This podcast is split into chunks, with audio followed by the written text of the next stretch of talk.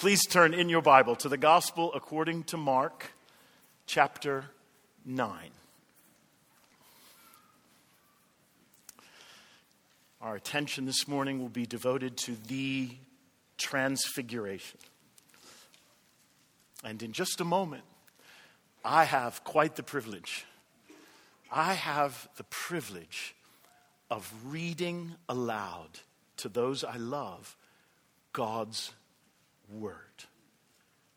In just a moment, God will re speak through the reading of His Word. In just a moment, listen, God will make eye contact with each and every one present through the reading of His Word. God, authoritatively and kindly, is addressing each of us this morning. So, let's listen up with hearts filled with anticipation.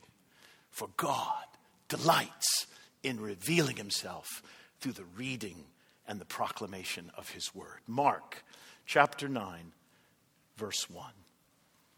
And he said to them, Truly, I say to you, there are some standing here who will not taste death until they see the kingdom of God after it has come with power. And after six days, Jesus took with him Peter and James and John and led them up a high mountain by themselves. And he was transfigured before them, and his clothes became radiant, intensely white, as no one on earth could bleach them.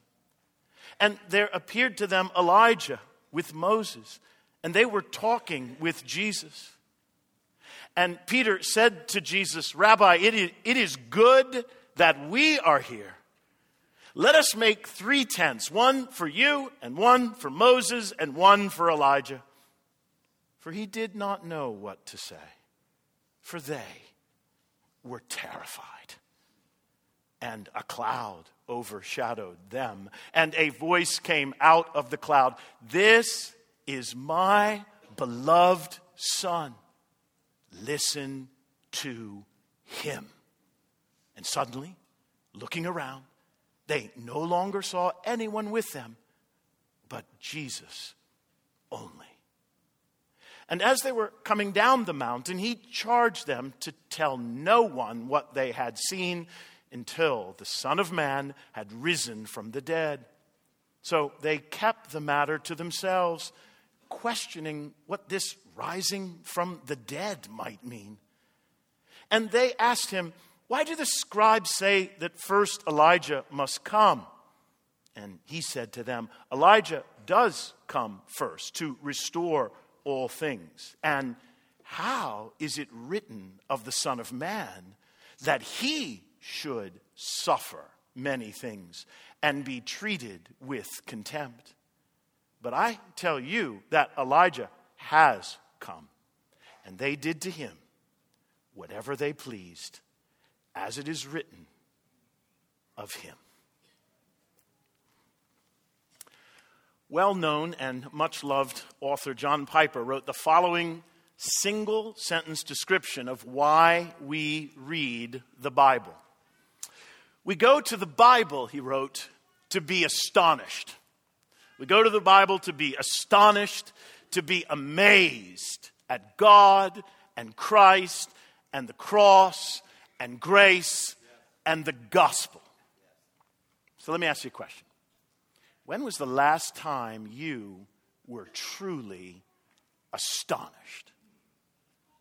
When was the last time you were truly astonished, genuinely amazed by what you read in Holy Scripture or heard preached from Holy Scripture? This experience of the Transfiguration, Mark intends for the reader to be astonished. Now, it, it would be unwise for me to assume that you were astonished or even amazed by the mere reading of the Transfiguration. For even though the Transfiguration is one of the best known stories about Jesus, it is also among the least understood. And if you don't understand what took place here, if you don't understand what's going down here and why, well, then you won't be astonished and amazed. So, let's attempt this morning to discover why this took place so that we might experience Mark's intent for including this event, this unique intrusion of the glory of God in salvation history. Because this event and what is revealed in and through this event, it is simply astonishing. It is profoundly amazing what took place here. And though Peter, James, and John, they didn't anticipate this event, oh my, I'm thinking that their hearts were no doubt very stirred and filled with expectation upon hearing Jesus say in verse 1 Truly I say to you, there are some standing here who will not taste death until they see the kingdom of God after it has come with power. Some, some standing here, will see the power and the glory of the kingdom before they taste death. Now, when you consider the miracles that Jesus had already performed, when you consider the miracles that these guys had already observed, they had to be wondering what could what could this unusual, extraordinary manifestation and demonstration of the power of the kingdom of God possibly be? And they also had to be thinking, will I be one of the some? So we have got some serious drama unfolding here before our eyes. But we also need to give attention to the details. And Mark provides details, intentionally so. And he draws our attention to details. And actually, verse 2 would begin with one such detail that might not be immediately obvious. Verse 2 and after six days.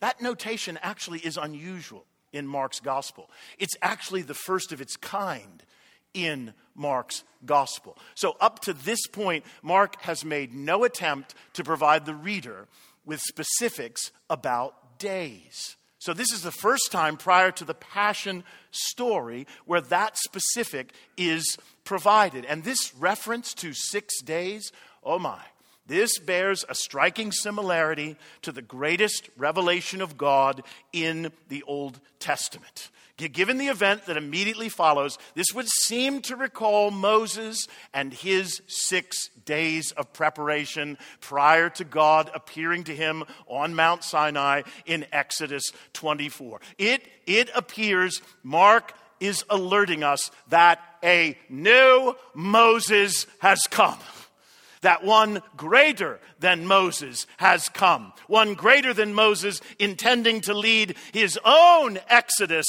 of those held captive by sin.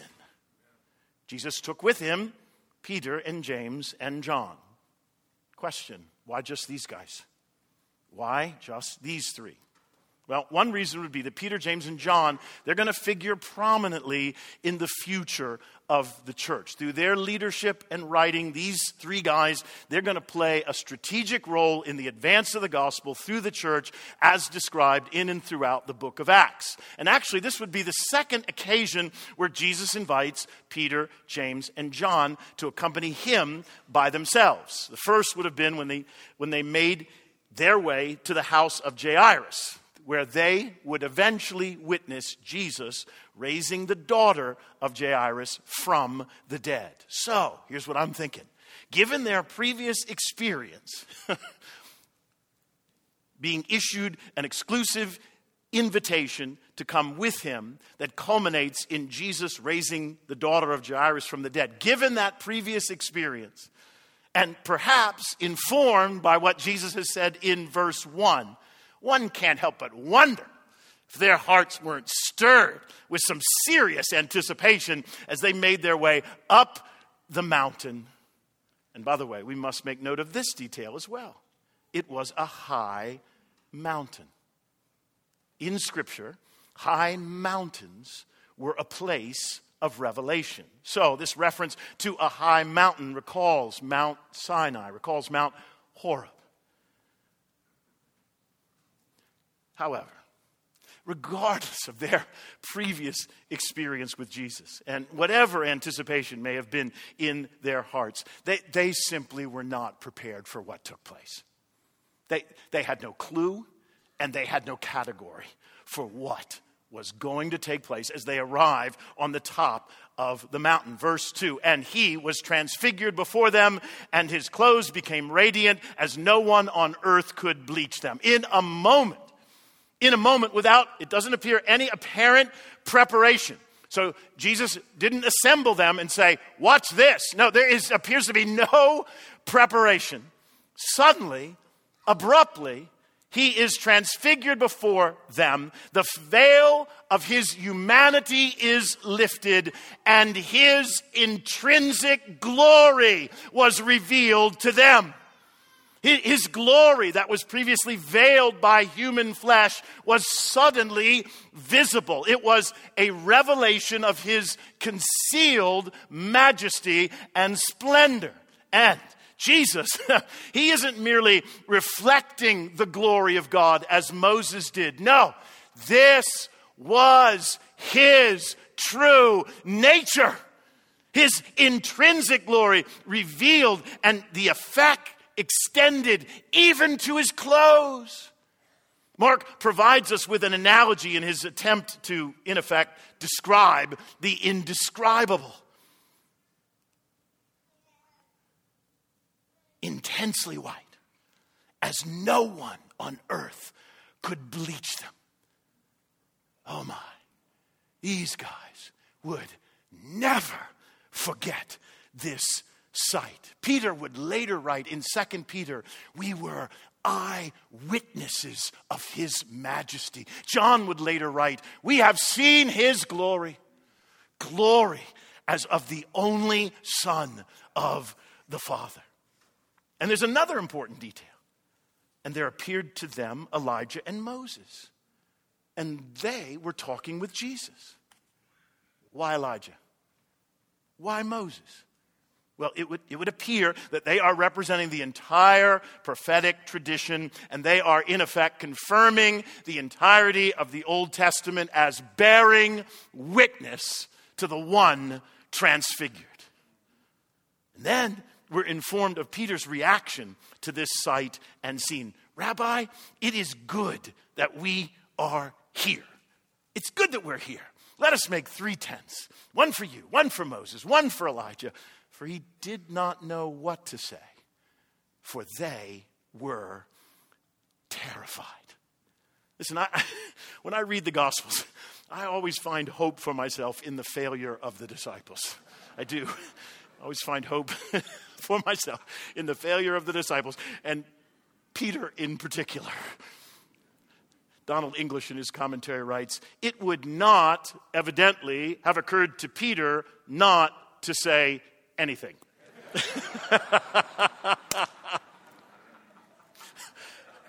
of an Irish background, the Irish have a saying it is better to remain silent and be thought a fool than to open your mouth and to remove all doubt. By the way, it's never wise to inform others that it's good that we are here. if, somebody, if somebody invites you over to their house this afternoon, don't interrupt what the proceedings at some point and say, it's just good that we're here. Okay? If they invited you, let them bring that evaluation if it's appropriate. It's, it's, not, it's not just, it's just not wise. And Peter's proposal, well, it clearly confirms the man is clueless. He is clueless about what is taking place here. Let us make three tents. Why three? It, it, would appear, it would appear he is implying equality of personhood. By the way, he has just at the end of chapter 8 identified Jesus as the Christ. So, just preceding this event, he has identified Jesus as the Messiah. So, this proposal of three tents, it is a most inappropriate proposal. Because, why? Because the transfiguration reveals the uniqueness of Jesus, not the uniqueness of Elijah and Moses. Only, listen, only Jesus was transfigured. Elijah and Moses were not transfigured. And it appears that the purpose of Peter's proposal is, is to prolong the experience. It's good for us to be here, he announces, because we can make tents. It's good for us to be here because we can make tents, and those tents will only prolong this experience. Those tents will make this experience of glory permanent. What's Peter revealing here? He's revealing that he still doesn't get the cross. He still doesn't get the necessity of the cross. And because he doesn't get the necessity of the cross, it leaves him vulnerable to wanting to remain here. I like it here. This is what the Messiah is all about. You're about this kind of glory. So let's make tents. Let's stay here. Let's make what's going down here permanent. He's stumbling. What is he stumbling at? He's stumbling at the necessity of a Messiah who is crucified. Peter is familiar with Psalm 2. It appears he's less familiar with Psalm 22. Jesus has actually just informed them he must suffer. This was only intended to be momentary. Peter's impulse was let's make it permanent. And then notice Mark informs us he did not know what to say, for they were terrified. By the way, if you ever find yourself terrified and you don't know what to say, you won't regret saying nothing. Okay? I recommend nothing. I recommend say nothing. And by the way, this detail, it really does appear to be a humble acknowledgement by Peter, since Mark's gospel is considered a first-hand account primarily informed by Peter. This seems to be a humble inclusion. One scholar identifies this phrase, for he did not know what to say, as Peter's apology. So, if so, give it up for Peter. It's apparent he didn't know what to say, and he would have been wiser to remain silent, but it is obvious that God the Father has heard enough God the Father has heard enough and he intervenes. A cloud overshadows Peter, James, and John, and a voice comes out of the cloud This, this is my beloved Son. Listen to him. So God the Father makes clear Peter, your proposal is ill advised. Peter, Peter, Peter, listen. Stop talking. Listen and listen to him. And then verse 8 suddenly, looking around, they no longer saw anyone but Jesus only. It's almost like just as suddenly as it started, it concluded. And now his glory is once again concealed. And they begin to make their way down the high mountain. Jesus in verse 9 charges them to tell no one charges them to tell no one because the transfiguration, listen, the transfiguration was not the message they were to proclaim. This experience of the transfiguration, it, it would have been consistent, it would have been consistent with the popular Jewish expectation of the Messiah. And so he intentionally prohibits them. William Lane writes in his commentary that the reality of his exaltation as the transfigured Son, listen, can be appreciated only can be appreciated only when the significance of his sufferings has been grasped. Can be appreciated only. What happened here can be appreciated only when the significance of his sufferings has been grasped. One can only truly, accurately perceive his glory after the cross and in light of the cross. So to see Jesus in all his glory, one must see him as the suffering servant of Isaiah 53. So he puts this prohibition in place until his resurrection because only after his resurrection will they truly understand his identity and his mission. Because his glory can only truly be known following his suffering and his death. So in verse 10, they are puzzled. They are puzzled by his reference until the Son of Man had risen from the dead. Didn't have a category for this resurrection. They didn't, they, listen, they didn't understand why the Messiah would die. That was just, for these men, disturbing news, unsettling news. Jesus would pull them aside and on three different occasions prepare them for his death. The Son of Man must suffer and be killed. And on each of those occasions, this was the most unsettling and disturbing of news to them. It did not conform with their expectation of the Messiah as the triumph, triumphant one. It did not conform to their anticipation of the Messiah as revealed on this high mountain with this display of glory. They could not reconcile the triumphant Messiah of Psalm 2 with the suffering servant of Isaiah 53. They read the scriptures selectively.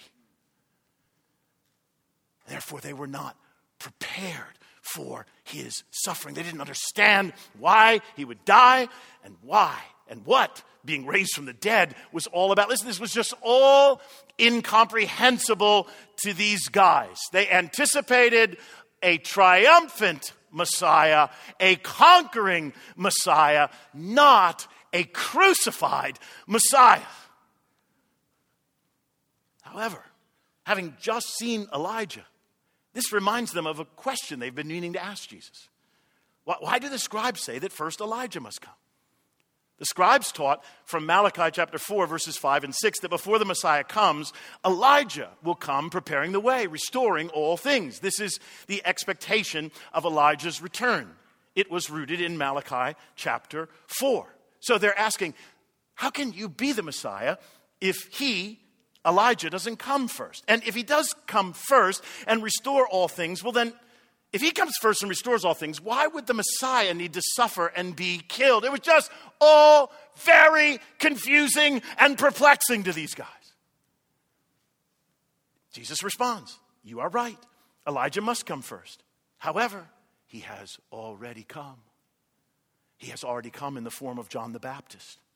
John fulfilled the prophetic role that Malachi promised. And though John the Baptist is not named here, it's an obvious res- re- uh, reference to him. And in Matthew, we are informed that the disciples understood this to be a reference to him. And Jesus describes the death of John the Baptist by Herod with the phrase, and they did to him whatever they pleased. But here's what I want you to notice notice that Jesus seizes their question as an opportunity to ask them a question. And how is it written of the Son of Man that he should suffer?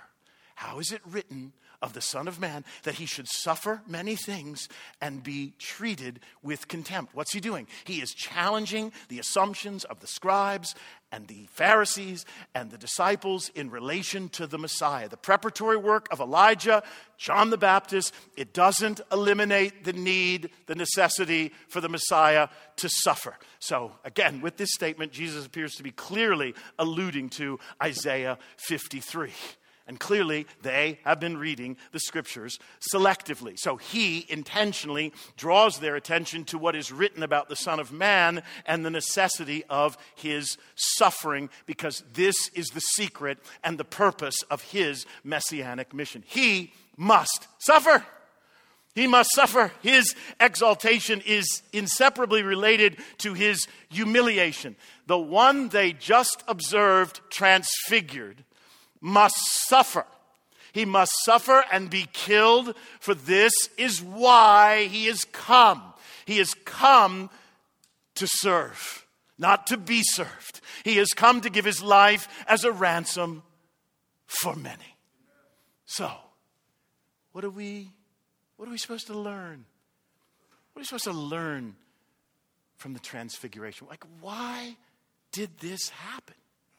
And why has it been preserved for us in God's divinely inspired word. First, the purpose of the transfiguration was to care for the disciples.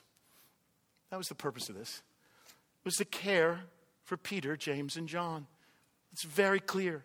This happened for them. Notice how many references to them took with him by themselves. And he was transfigured before them. And there appeared to them Elijah and Moses. And a cloud overshadowed them. There's just no doubt. There's no doubt that this is for them. This is, this is another expression of his love for them. He knows they're unsettled. He knows they're disturbed. He knows they're confused. He sees the change in their facial expression when he informs them that he must suffer and be killed. He knows they are clueless. And this is an expression of his care for them. They're unsettled, they're troubled, they are fearful as a result of his very plain words that he would be killed. And they are also troubled and fearful as he requires them to take up their cross. There are implications from his statements about his death and implications from his statements about their picking up a cross. Do you understand? At this time, it was unthinkable for a cross to be a piece of jewelry. It was unthinkable. It was the cruelest expression, the cruelest form of punishment. And he's referencing it in relation to himself and then applying it in relation to them. And he sees their troubled facial expressions.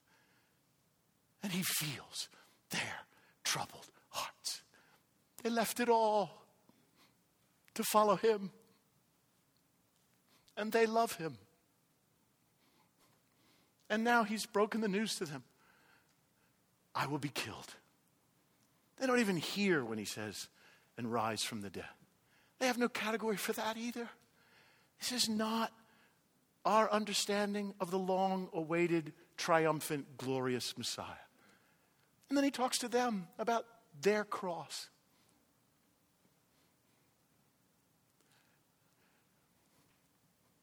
So, he cares for them.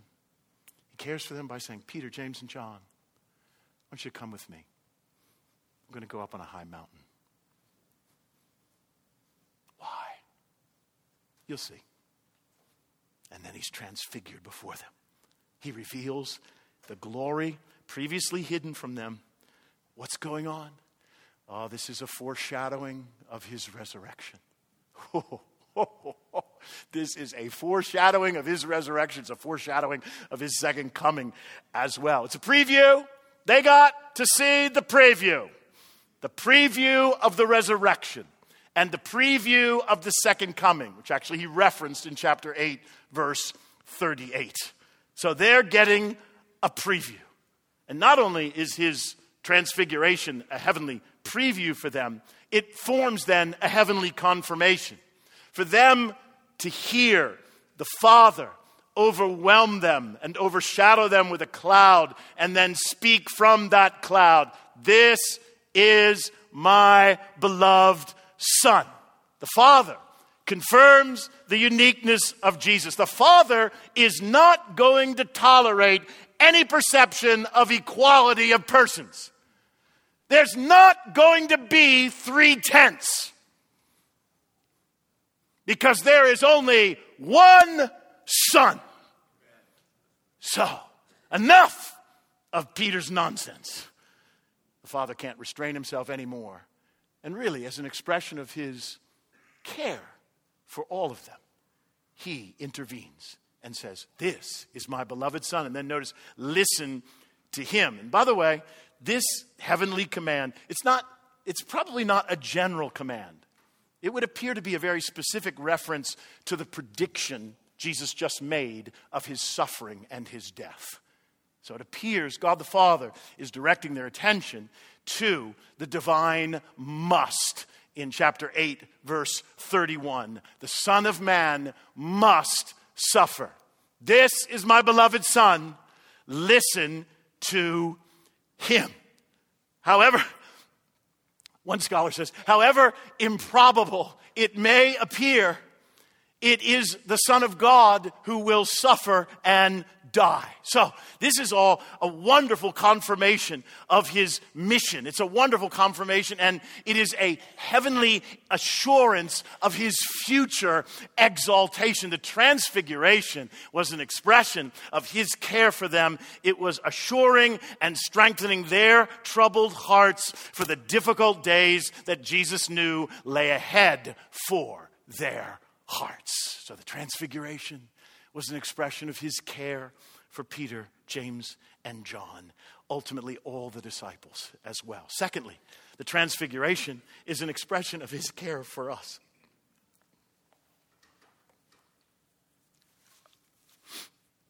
It's an expression of his care for us.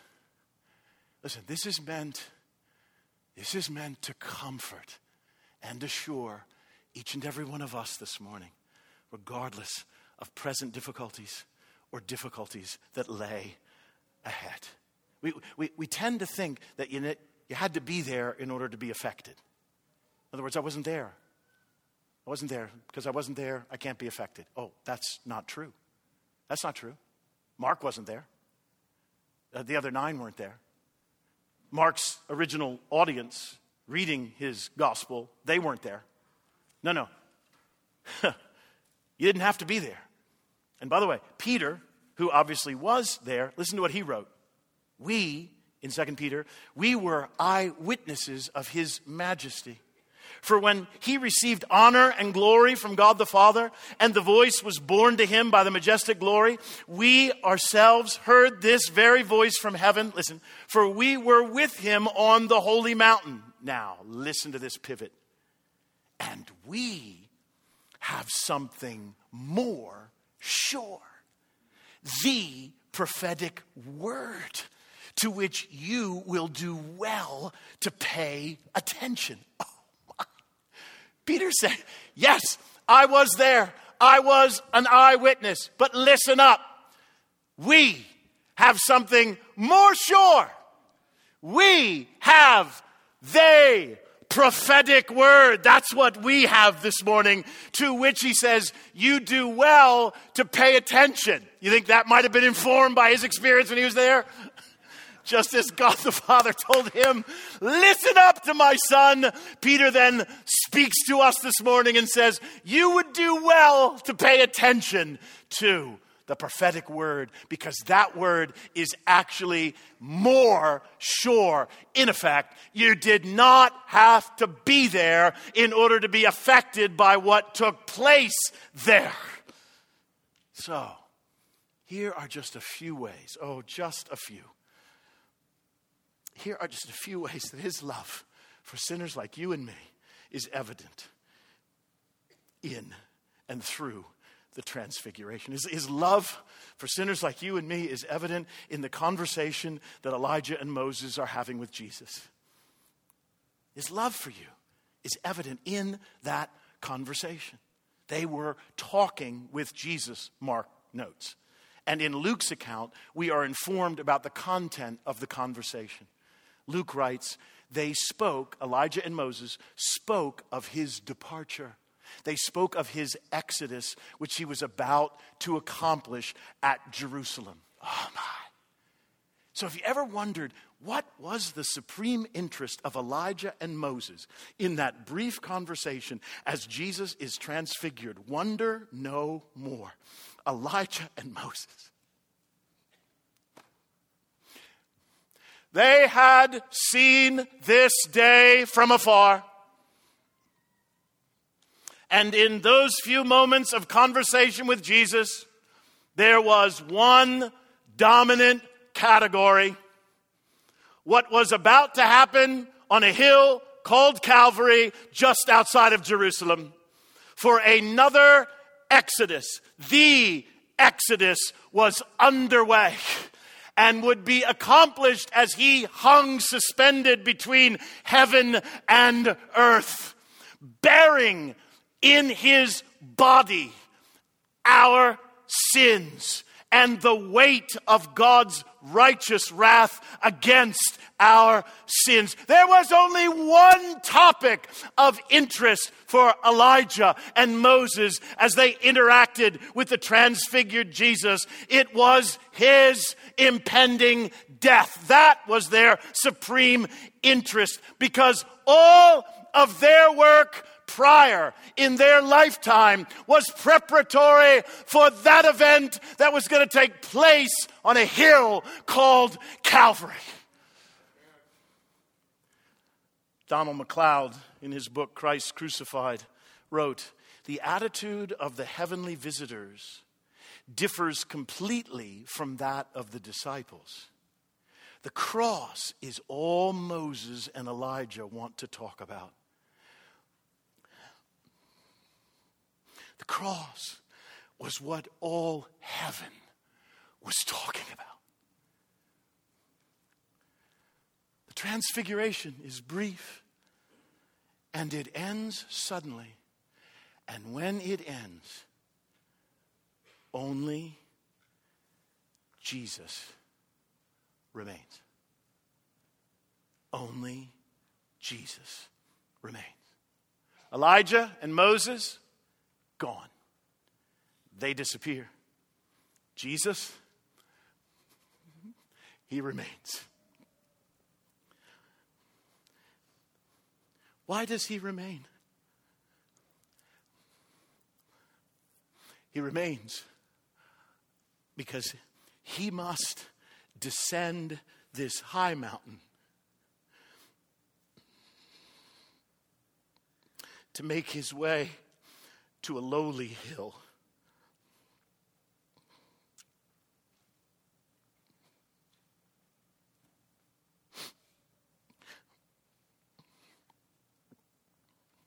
He must remain, for he has come to be the sin bearing, wrath absorbing substitute for sinners like you and me.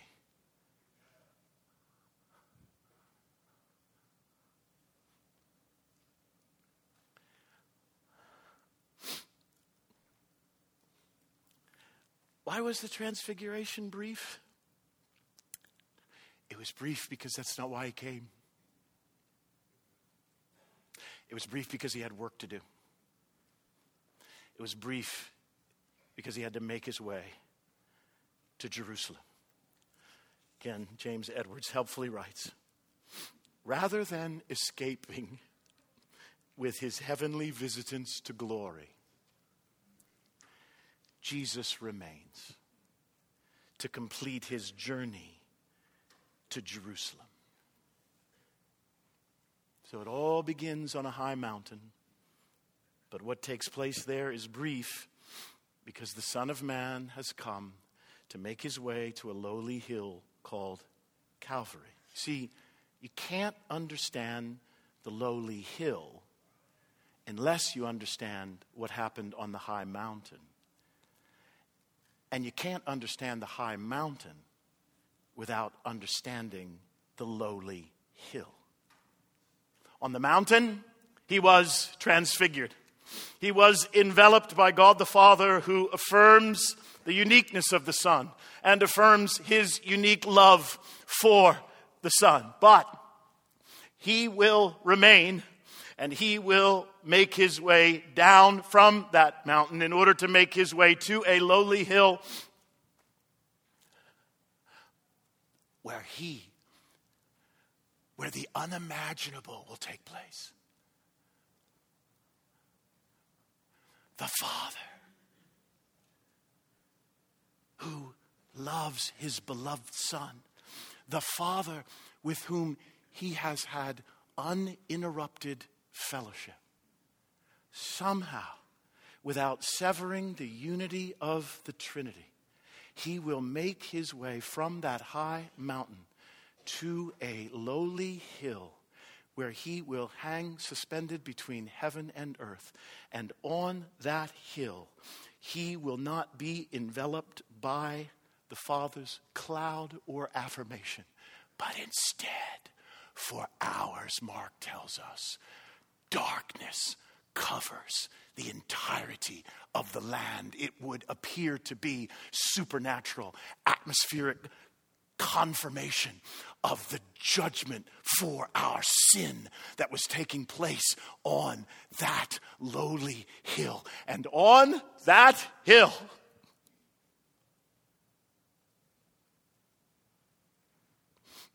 he would cry out, My God! Just prior to that, he had been interacting with him as Father. Now, my God. Why? Because the Father has forsaken him.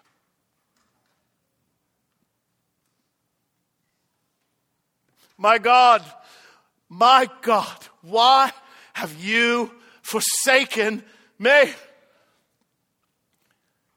In his holiness, the Father has forsaken him. It is the most painful aspect and painful moment of the cross. When you think of the cross, do not think first and foremost about the unimaginable physical pain. No, no. This was the crucifixion, in effect, within the crucifixion. Being forsaken by the Father as he hangs there, suspended, experiencing the full and furious righteous wrath of God for our sin. And he does so, and he does so alone. He does so in darkness, not enveloped by glory. He does so not transfigured, but instead in his humanity, absorbing and experiencing all the pain, physical and spiritual. He does so not hearing the assuring voice of his Father, This is my beloved Son, whom I love, in whom I'm well pleased. No, as he cries out, My God, my God, it's met with silence because he's alone.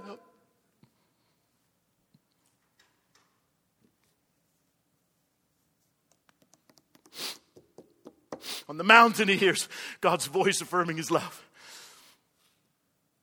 On the hill, all he hears is silence. On the mountain, there's dazzling glory. On the hill, there's only darkness. So, why did he go from the high mountain to the lowly hill?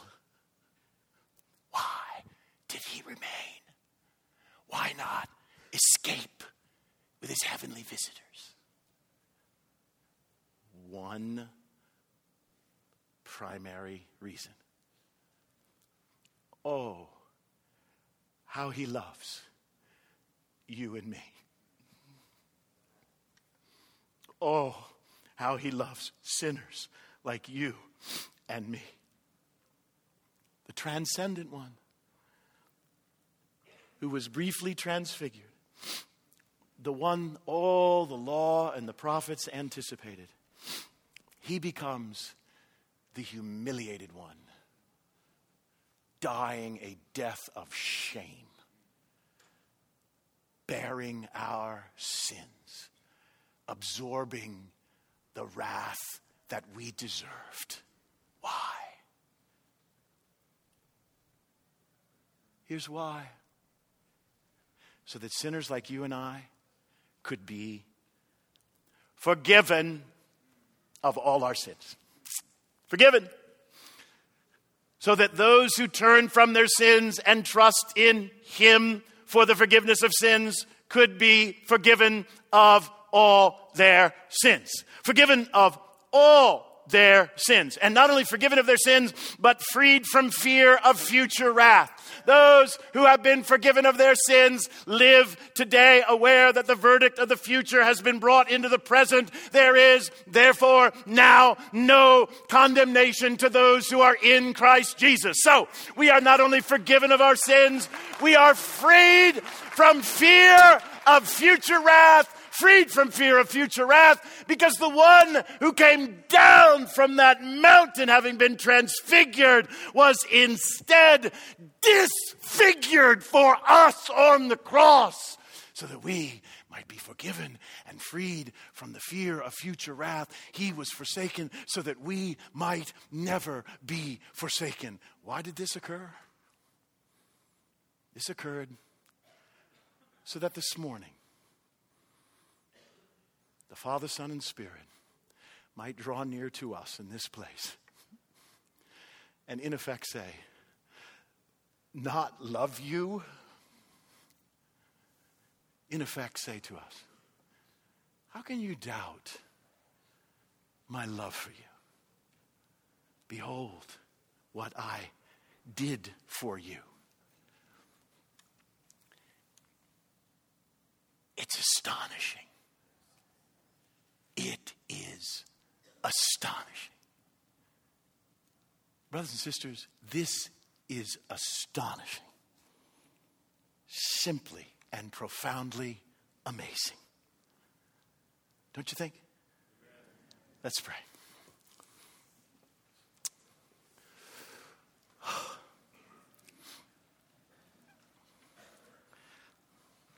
Father, we, we can just scarcely take this in.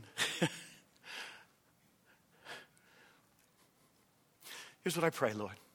I just pray that for those who've had just a pattern of doubt about your love, that they would be convinced. That they would, that they would this, that this morning they would not look subjectively within, but instead objectively without.